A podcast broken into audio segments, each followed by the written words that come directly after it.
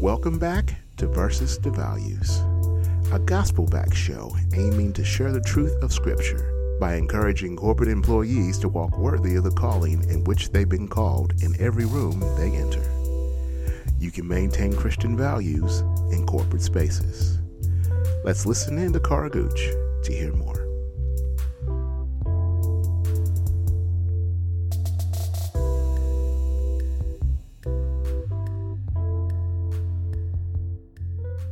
Hey, hey, and welcome back to Verses to Values. I want to talk about praying over your workspace.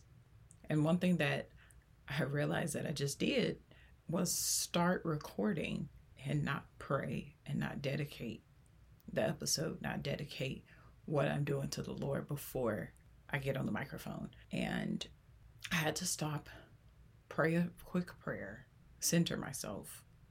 And one of the last things that I said was, May this show, may Verses to Values lead people to your son, and may they walk this Christian walk in their workplace. And may it lead them to that. That's the purpose. That's why we're here. That's why you're listening. That's why you found the show. So, welcome.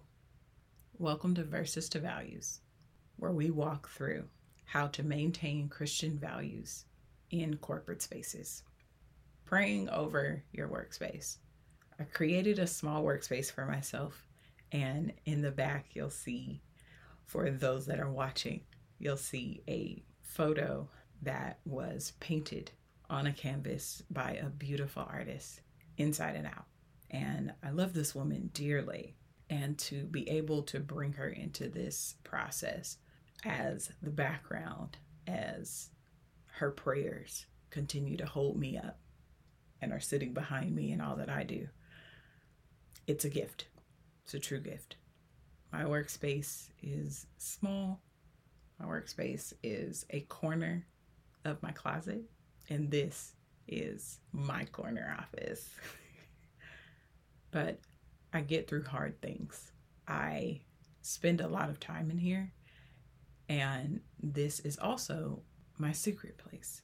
So there won't be a tour of what it is, but there will be a welcoming of His Spirit in all that I do, in all that I say, all of my meetings, because I take them in here and all of the things that I don't talk about in here.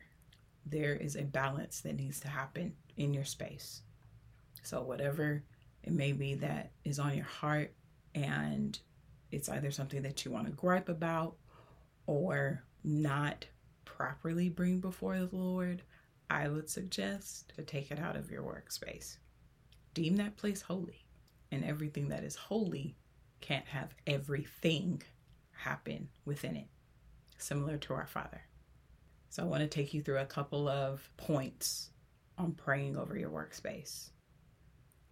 Number one, dedicate your day to the Lord. I heard this gospel artist open up a set, and it was during a service that I was watching, and it struck me and has stayed with me. And I was reminded of it when I was look, looking back through my notes on this episode. And I now want to continue to adopt it into my space when I call out or begin my day to day work.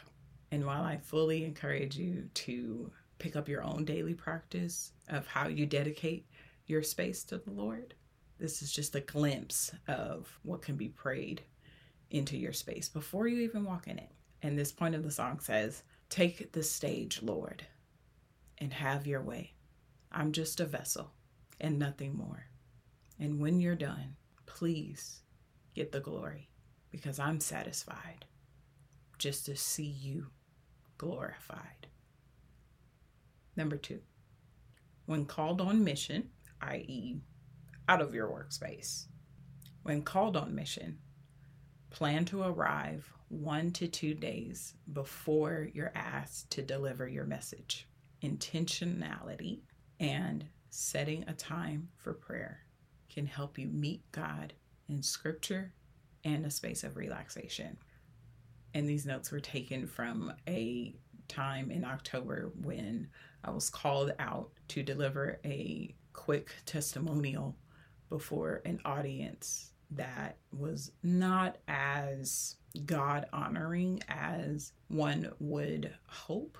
However, in this space, I was able to arrive before I was called to deliver my message. And I took the time to go out on the beach because I was in California and enjoy the sand between my toes. Granted, that's not everybody's cup of tea, but it's mine. And I prayed intentionally before I went out. I was able to think back to when I made the beach my favorite place in the world. A certain spot on Santa Monica Pier, because I was born and raised in South Central Los Angeles. I was able to be reminded of feeling so small and sometimes feeling so insignificant. But the Lord was always there. He always helped me to marvel at His creation, which brought me back to that day in October on the beach in the Dana Point area. I was able to intentionally set time and walk with the Lord along that shoreline. And that was my workspace. For that day, I was able to take the Lord with me everywhere you go.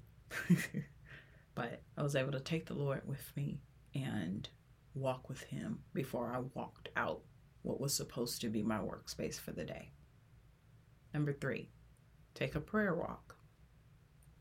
Walking in prayer or around the room you're in or about to deliver a message in invites God into the room to occupy and suffocate anything that is not like Him. John 1 5 says, The light shines in the darkness, and the darkness hasn't overcome it.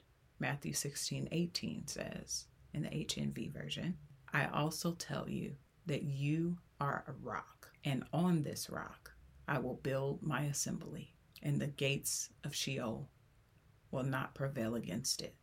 John 16 33. I have told you these things, that in me you may have shalom, peace. In the world, you have oppression, but cheer up. I've overcome the world. What an amazing practice, an amazing set of scriptures to be able to meditate on as you physically walk with the Lord. Point four God will reveal himself through his creation. Sit back and enjoy it. I said this on a reel a while back, and the scriptures mentioned the waves and the rivers clapping their hands. And as I sat on that beach in Dana Point, California, I was reminded to get in the midst of this worship experience the worship experience of the waves doing exactly what the Lord ordained them to do to clap their hands as God instructs the tides to rise and fall. The waves create barrels I've never seen at heights that could only be witnessed in movies. So, in that moment, I was in such awe.